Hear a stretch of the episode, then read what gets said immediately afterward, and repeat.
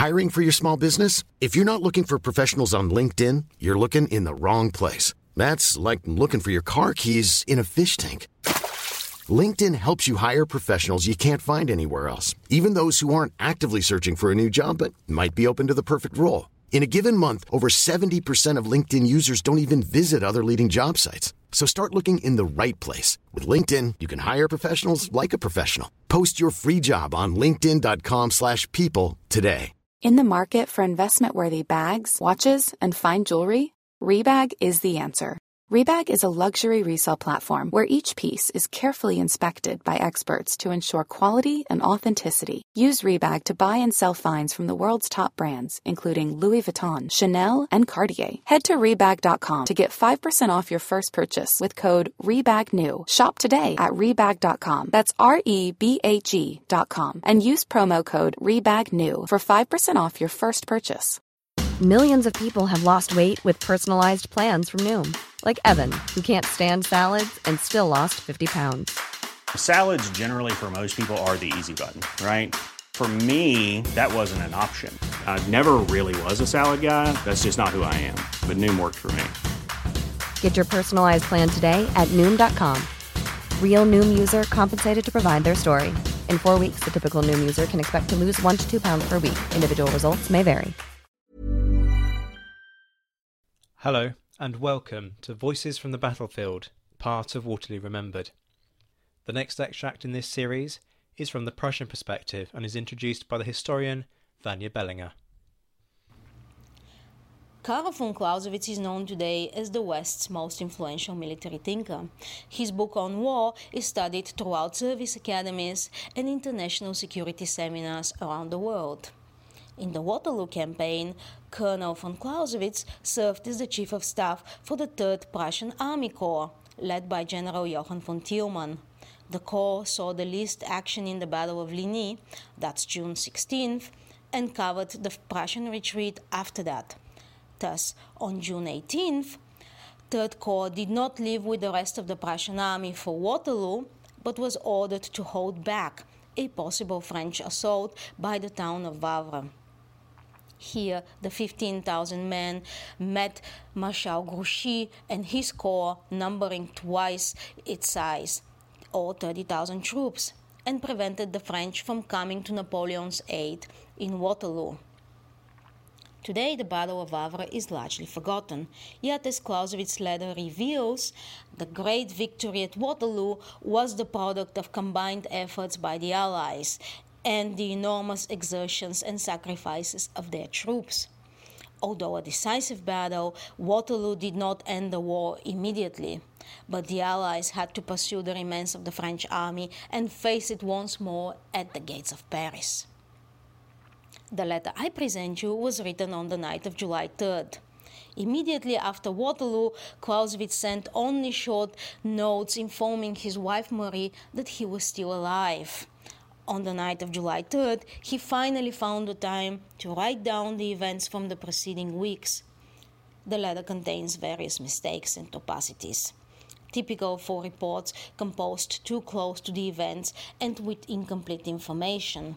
Most notably, claiming that Grouchy's corps consisted of 45,000 men. In reality, it had only 30,000 troops. Carl von Clausewitz to his wife Marie, July 3rd, 1815. Written at Le Plessis Piquet. The 18th. The troops received no other food except meat, but hardly time for butchering and cooking. Imagine, after such a march, to be forced to carry wood and water from about two miles away and then cook for yourself. The headquarters of our corps was in a picturesque chateau, La Bavée. At noon, Wellington's battle started. Early on, the Prussian army had begun marching and arrived around 4 pm on Wellington's left flank, who had taken his position in front of Bois de Soignes. Our corps was left behind to observe the position in Wavre, i.e., to defend the Dyle River, and thus covering the road to Leuven, which the Prussian army wished to use for retreat in case of misfortune. Initially, not much was going on in Wavre, and we were about to head to the main army as a reserve when the appearance of a strong corps in front of Wavre made us turn around. At 4 pm, our battle started. The enemy wanted to force the defile, but our position was so strong that he could never succeed. Around 8 pm, the great battle was decided, Waterloo, without us learning about it. On our end, the battle continued late into the night. Namely, around 10 in the evening, one of the defiles, which had been defended by some battalions from 2nd Corps, was abandoned by them without informing us. Thanks to it, the enemy entered our position and endangered our right flank. With his brigade, Stulpnagel had to attack at once at that point with a battle cry, where Tiedemann was wounded, but it was unsuccessful. The enemy held us off, and we turned into a mess. We had a hard time restoring order. The battle continued until midnight. We still didn't have any certainty about the obtained victory in Waterloo. At 2 a.m., the 19th, at first light of day, Stulpnagel was attacked by the corps that had crossed over. I hurried to that point and brought with me as many troops as I could spare from other locations. The combat heated fast and continued until 11 o'clock midday.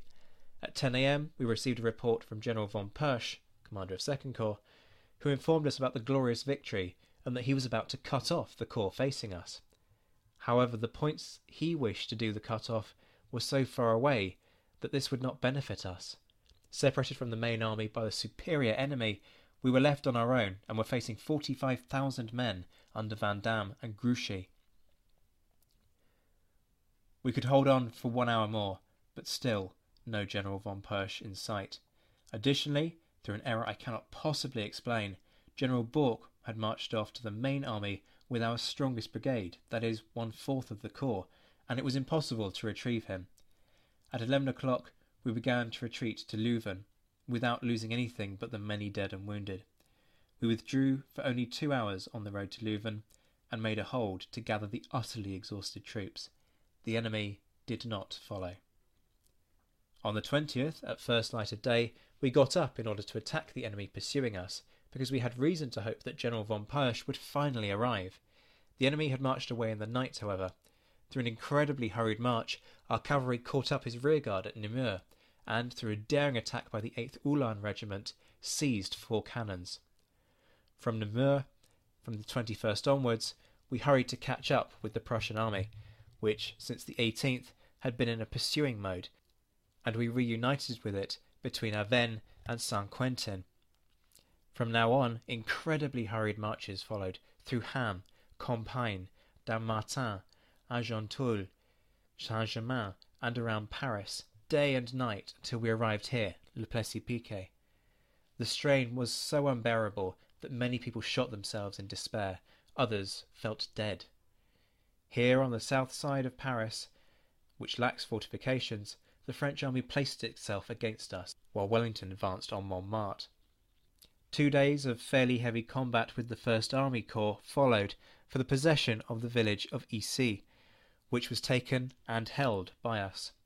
Since yesterday negotiations are in progress, the French army will probably withdraw across the Loire and let us occupy Paris. The monarchs are expected any day in Paris. They have already gathered. That was Carl von Clausewitz's account of the Battle of Wavre, taken from a letter to his wife and introduced by the historian Vanya Bellinger, whose work on Marie von Clausewitz is available to order online now. This is Voices from the Battlefield, part of Waterloo Remembered from the Napoleonicist. You can hear previous instalments of the Voices from the Battlefield series on this podcast, as well as an exclusive interview with Vanya on the role of the Prussians in the Waterloo campaign. Stay tuned for more eyewitness accounts from Waterloo over the course of the day.